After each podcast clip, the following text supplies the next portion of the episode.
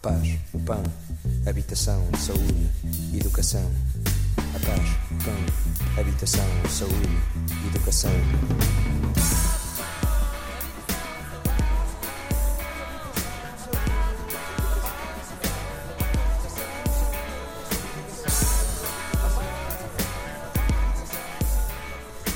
Antes da Revolução. Portugal 73. A habitação. Mais de metade das casas portuguesas, neste tempo, um ano antes do 25 de Abril, não tinha acesso à água canalizada.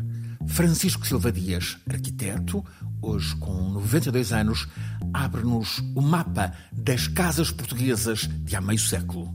Havia uma porcentagem muito grande que não tinha, nem sequer, não sequer, nem sequer retrete. Havia um, muito, umas que tinham uma instalação sanitárias na, na, na, na escada, na escada. Mas isso era, era mais na baixa, as mais antigas. A pobreza sanitária era ainda maior nas casas, nas terras rurais. Porque não havia, não havia água canalizada. Tinham que ir aos rios, lá aqueles ribeiros, as, as, as pessoas tinham que se deslocar para fazer essas coisas. Mas a realidade era a mesma em Lisboa, neste caso, numa residência, num vale do bairro da Ajuda. Eu vivia numa casa ali no Rio Seco que nem sequer água canalizada tinha. Eu não tinha sequer água canalizada. Hoje já tem, mas tínhamos que ir buscar água aos chafariz para manter a água dentro de casa para lavagens, para lavagens e fazer comida durante muito tempo, não é? Em 1973, duas em cada três habitações em Portugal não tinham duche ou banheira. A eletricidade ainda não chegava a 30% das casas. Francisco Silva Dias foi companheiro de Nuno Teotónio Pereira nos ofícios da arquitetura e procura da melhoria das condições das casas portuguesas. Ainda estudante de arquitetura, tinha-se envolvido num inquérito sobre as condições de habitação em Portugal. Andou de casa em casa. Uma casa com cinco divisões, viviam 20 pessoas, crianças, miúdos, quartos interiores, quartos com, com a ventilação que era um saguão.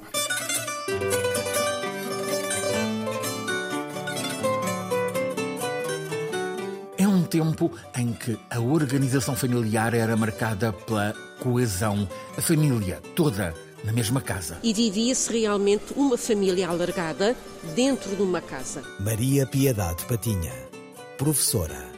Era adolescente em 73. E fomos habituados a viver, portanto, com os pais, as irmãs, os avós, principalmente. Até porque havia a, a noção de, de apoio e de tratar dos nossos velhinhos até ao fim.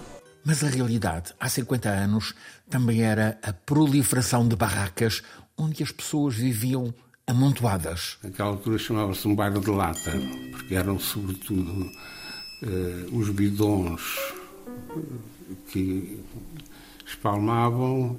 Equipas de arquitetura que tinham o projeto de criar habitações dignas observaram como era acanhado, miserável, o espaço de vida dentro dessas barracas, dentro dos bairros de lata.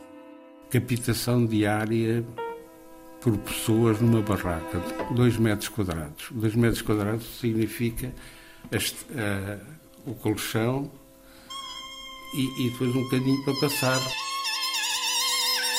Os bairros de lata, vários, cresceram das periferias para zonas interiores das cidades. Ganharam espaço ao lado de bairros de casas amenas, da classe média, mas a realidade verificada pelas equipas de arquitetos, urbanistas e de intervenção social é ainda mais perturbadora. Há em Lisboa, nas faldas da Serra de Monsanto, na zona que se abre sobre a Serafina, Campolide, Sete Rios, um bairro que tem o nome de Furnas. As Furnas são uma realidade e foram a realidade de habitação para pessoas e famílias que, ao migrarem para Lisboa, não conseguiram outro acolhimento. Quais eram as hipóteses que uma família tinha quando, eh, vinda da província, se, se instalar em Lisboa. Podia ser a barraca, uma altura que nós contámos 18 mil. em Lisboa. Ou ia para uma furna em Monsanto. Eram uns buracos, onde depois punham uma porta, uma porta, umas tábuas e viviam ali.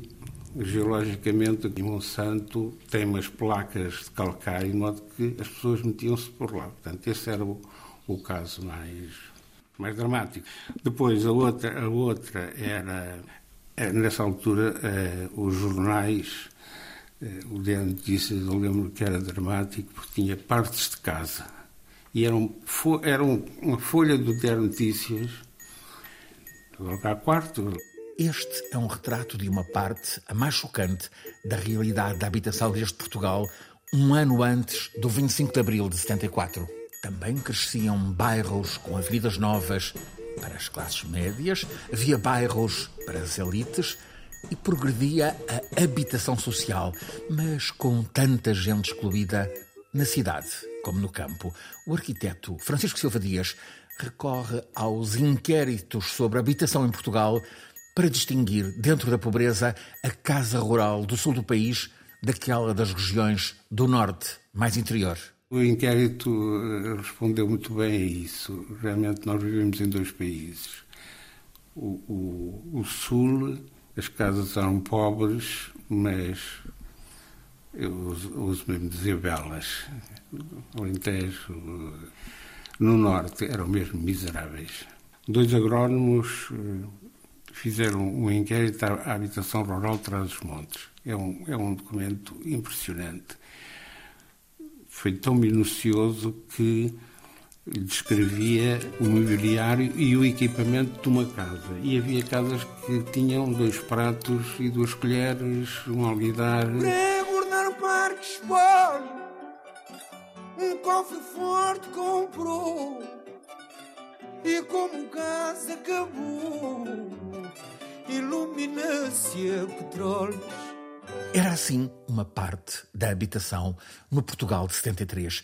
Nas zonas centrais das cidades apareciam primeiras lojas precursoras dos centros comerciais, iluminadas como drugstores, mas nos bairros operários, a par dos lugares para a hortaliça e para a fruta, para as retrosarias, tabacarias, alguns cafés e frequentes as tascas. Havia as tascas tradicionais, com, com as mesazinhas de, de jogo, uh, onde jogavam as damas, onde jogavam uh, a bisca. Henrique Monteiro, morador no bairro da Ajuda, em Lisboa.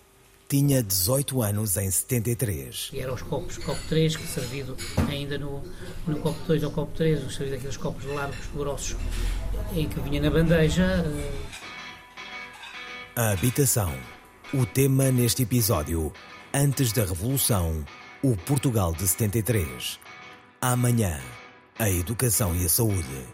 No país em que os censos revelam analfabetismo na casa dos 30%. Também a mais baixa esperança de vida na Europa. E a mais alta mortalidade infantil no primeiro ano de vida. Constantino Saclarides, especialista em saúde pública, explica porquê. Porque era um, um país pobre e atrasado.